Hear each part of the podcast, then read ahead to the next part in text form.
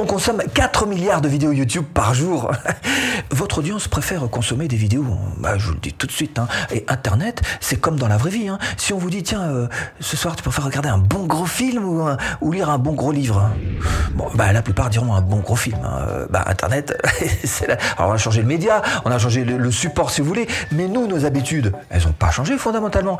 Toujours de la vidéo. Alors quand je vous parle dans cette vidéo de publicité vidéo, je suis pas juste en train de vous parler de publicité euh, YouTube ou de publicité euh, Facebook. Non, ça peut être aussi des, vidéos publicitaires que vous pourriez mettre sur votre propre chaîne YouTube, gratuitement donc, hein, ou alors sur votre page Facebook, ou alors à l'intérieur même d'un tunnel de vente, une vidéo privée, tout à fait. Personnellement, sur ma chaîne, j'ai mis quelques vidéos comme ça publicitaires. Évidemment, si vous savez faire ces vidéos publicitaires qui sont un petit peu plus poussées euh, que les vidéos de contenu, bien évidemment, vous serez un petit peu plus agile après sur vos vidéos, vidéos de contenu, parce que qui peut le plus peut le moins. On est d'accord là-dessus. Voici 9 hacks instantanément mise en place. Si vous cherchez à créer votre business en ligne, bienvenue sur cette chaîne. Abonnez-vous. Clochette. Comment faire une publicité vidéo 9 hacks instantanés? Quel format vidéo mettre en place pour une publicité? Et si on s'appuyait sur des choses connues, des choses qu'on sait très très bien? Par exemple, si vous regardez en télé, en télé, c'est quoi le format le plus classique pour des publicités hein? C'est 30, 30, secondes, c'est ça, 30 secondes, parfait, très bien. Et ben voilà, ça a du sens pour nous, pour nos publicités sur Internet. Eh ben de jouer du 30 secondes. Pourquoi? Parce que déjà, on sait qu'à peu près 60% des gens sont perdus lors des deux premières minutes. Bah, ça veut dire qu'il vous reste 40% de personnes, c'est pas beaucoup. Hein on perd beaucoup de gens. Donc, ça a un véritable sens que de chercher à faire assez court, le plus court possible. 30 secondes. Ce qu'on sait aussi, c'est que 30 secondes de blabla, ça représente 140 mots. Donc 140 mots à écrire, c'est plus facile à écrire que des, pages et des pages.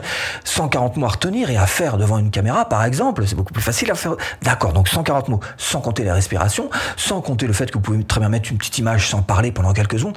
Bref, ça facilite les choses. Et si jamais au contraire vous êtes frustré parce qu'il n'y a pas assez de mots et que 30 secondes c'est trop court pour vous, vous pourriez très bien décider de décliner ça en une deuxième version.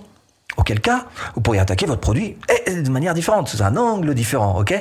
Auquel cas, ça va vous faire donc deux vidéos, une vidéo A et une vidéo B, que vous allez pouvoir mettre en compétition l'une contre l'autre, ce qu'on appelle un A-B testing. Et là, vous allez réussir à savoir laquelle des deux a le plus de résultats. Voilà un hack extrêmement simple, extrêmement facile à mettre en place sur votre chaîne YouTube, sur votre page, sur ce que vous voulez.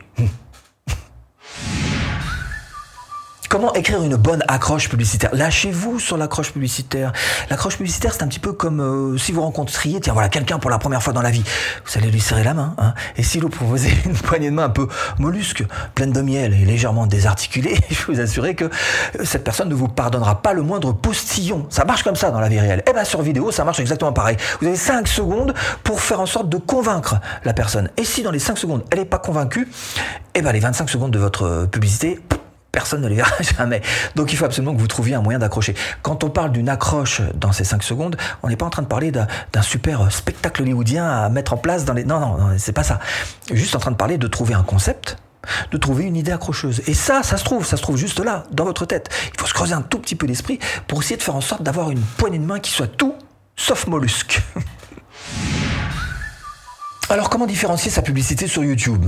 Au niveau des images, il y a plein de choses à faire. Hein. Vous pouvez très bien chercher l'alternance entre euh, de la vidéo, de l'infographie, de la photo, jouer de la variété. Alors par exemple, euh, de l'infographie, ça peut être, tiens, si vous avez un magasin, ça peut être tout simplement un plan, un plan de la ville pour montrer comment est-ce qu'on fait pour rejoindre ce magasin. De la photo, eh ben de la photo, vous allez chercher justement, si vous avez un magasin, à faire en sorte que la personne se sente projetée dans la photo, qu'elle soit déjà immergée dans la photo, qu'elle se sente engagée dans votre magasin dans cette photo. Ça peut être aussi des simples visuels euh, infographiques. Alors, des visuels qui vont juste, alors soit répéter ce que vous êtes en train de dire, auquel cas ça va être une vraie redondance, mais en même temps, ça va appuyer puisque vous êtes en train de dire quelque chose et de montrer, écrire quelque chose de très, très concret devant les yeux. Donc, ce coup double fait que ça va bien appuyer un petit peu, enfoncer le clou. Ou alors, vous pouvez vous servir de ces visuels pour compléter simplement l'information que vous êtes en train de donner à l'oral. Donc, vous voyez qu'il y a plein de choses à mettre en place, mais l'objectif pour vous, ça va être de chercher à mettre de la variété. Comment écrire un script de vidéo il va falloir s'y mettre hein, au script de vidéo. Ben si, bien sûr, il faut que vous écriviez le truc, il faut que ce soit clair et précis. Alors, première chose qui peut vous aider d'abord, c'est de savoir exactement à quelle audience vous vous adressez. Et puis d'avoir aussi un objectif qui soit clair. Ça vous allez voir que ça vous simplifie parmi les trucs. Après, évidemment, ça va être de faire appel à vos connaissances, aux connaissances notamment en copywriting, hein, l'art du rédactionnel, parce qu'il va falloir l'écrire un peu votre vidéo, hmm, et en storytelling, l'art de convaincre et persuader avec des histoires. Bon, si vous n'avez pas ça, ce que je vais vous proposer, c'est peut-être vous appuyer sur ce plan très simple en trois points. Évidemment, il y a des choses beaucoup plus évoluées que ça, mais en tout cas, ça vous évitera de vous retrouver face à une page blanche. 1 décrivez le problème qu'a votre spectateur. Votre objectif, c'est l'empathie, c'est-à-dire être capable de se mettre à sa place, montrer en tous les cas que vous connaissez suffisamment bien son problème pour le décrire même mieux que lui-même. Empathie, ok? Donc premier objectif pour vous, bien décrire ce problème. Ça, ça vient juste après l'accroche, hein on est d'accord, hein? Ok. Deux, expliquer comment votre produit résout ce problème. Alors faites-le de la manière la plus douce possible. Vous n'êtes pas dans une entreprise de production de spam. Hein. Vous êtes au contraire dans un marketing très doux. Donc expliquez ça de la manière très simple, très douce. Comment est-ce que vous pourrez résoudre ce problème grâce à votre produit? 3. Eh ben, vous expliquez tout simplement pourquoi votre spectateur devrait prendre votre produit plutôt que celui d'un concurrent. Alors, l'objectif, c'est pas de taper sur les concurrents, on est d'accord, restez très généraliste, très vague pour ce qui est de vos concurrents, mais sachez mettre en avant votre produit quand même pour en vanter les avantages, les bénéfices et le résultat qui va être attendu par votre spectateur. Bon, alors comment analyser une vidéo publicitaire? Ça, c'est intéressant. C'est intéressant parce que quand on regarde bien, je vous demande, je pose la question, à toi qui me regarde, quelle est la différence entre une vidéo de contenu et une vidéo publicitaire? Où est la limite entre les deux? Parce que si on regarde bien, et c'est à ça que vous devez arriver, une vidéo de contenu peut devenir quelque part un petit peu une vidéo publicitaire en éduquant, en apprenant, en apportant de la bonne information à ses spectateurs. Et une vidéo publicitaire, de jour, nos jours, elles sont de moins en moins extrémistes, publicité, rentre dedans, enfin non, ce sont de plus en plus des vidéos douces, de marketing doux, qui quelque part euh, se rapproche un peu des vidéos de contenu. Donc la différence entre vidéo de contenu et vidéo publicitaire, la limite est de plus en plus fine, de plus en plus ténue. Et c'est quelque chose que précisément vous devriez vous aussi travailler de plus en plus, avoir des vidéos de contenu capables de dériver sur sans même que ce soit complètement publicitaire et vice versa, ne pas trop rentrer dedans dans les vidéos publicitaires et euh, c'est le contenu, voilà ça. Eh ben c'est ça qu'il faut trouver, juste milieu. Comment utiliser la publicité sur une plateforme? Alors vraiment, j'insiste là-dessus. Essayez d'apprendre à vous servir de ces plateformes publicitaires. J'en ai vu tellement qui, euh, hein? Non, c'est pas juste un jeu pour. Non, on perd beaucoup d'argent hein, au bout d'un moment. Donc vraiment, apprenez à vous servir de ces publicités, apprenez à vous servir de ces plateformes, de ces interfaces qui, c'est vrai, quelquefois sont pas très très simples. Cela dit, si vous regardez bien, la première chose à observer, c'est qu'on vous fixe des objectifs. Sur YouTube, on vous demande clairement quel est votre objectif. Ça peut être de la vente, ça peut être de la recherche de prospects, ça peut être tout simplement du trafic que vous souhaiteriez amener vers votre site. La catégorie que vous allez choisir va avoir un véritable impact sur votre résultat publicitaire. Alors, malgré tous les efforts qui sont mis en place par ces plateformes, et malgré tout, ça reste quand même assez contre-intuitif pour la plupart des gens. C'est pas forcément hyper facile pour tout le monde de comprendre au premier abord la différence entre intérêt pour une marque et audience et notoriété. Est-ce que vous êtes sûr de bien pouvoir faire la différence entre les deux hein hmm. Alors petit message juste aux, débutants purs et durs qui se disent ah, moi je vais faire de la pub, hein, baguette magique, hein. ça va, ça va. Non. Ah non, c'est pas comme ça que ça marche. Le maître mot pour réussir en pub, c'est le mot expérience.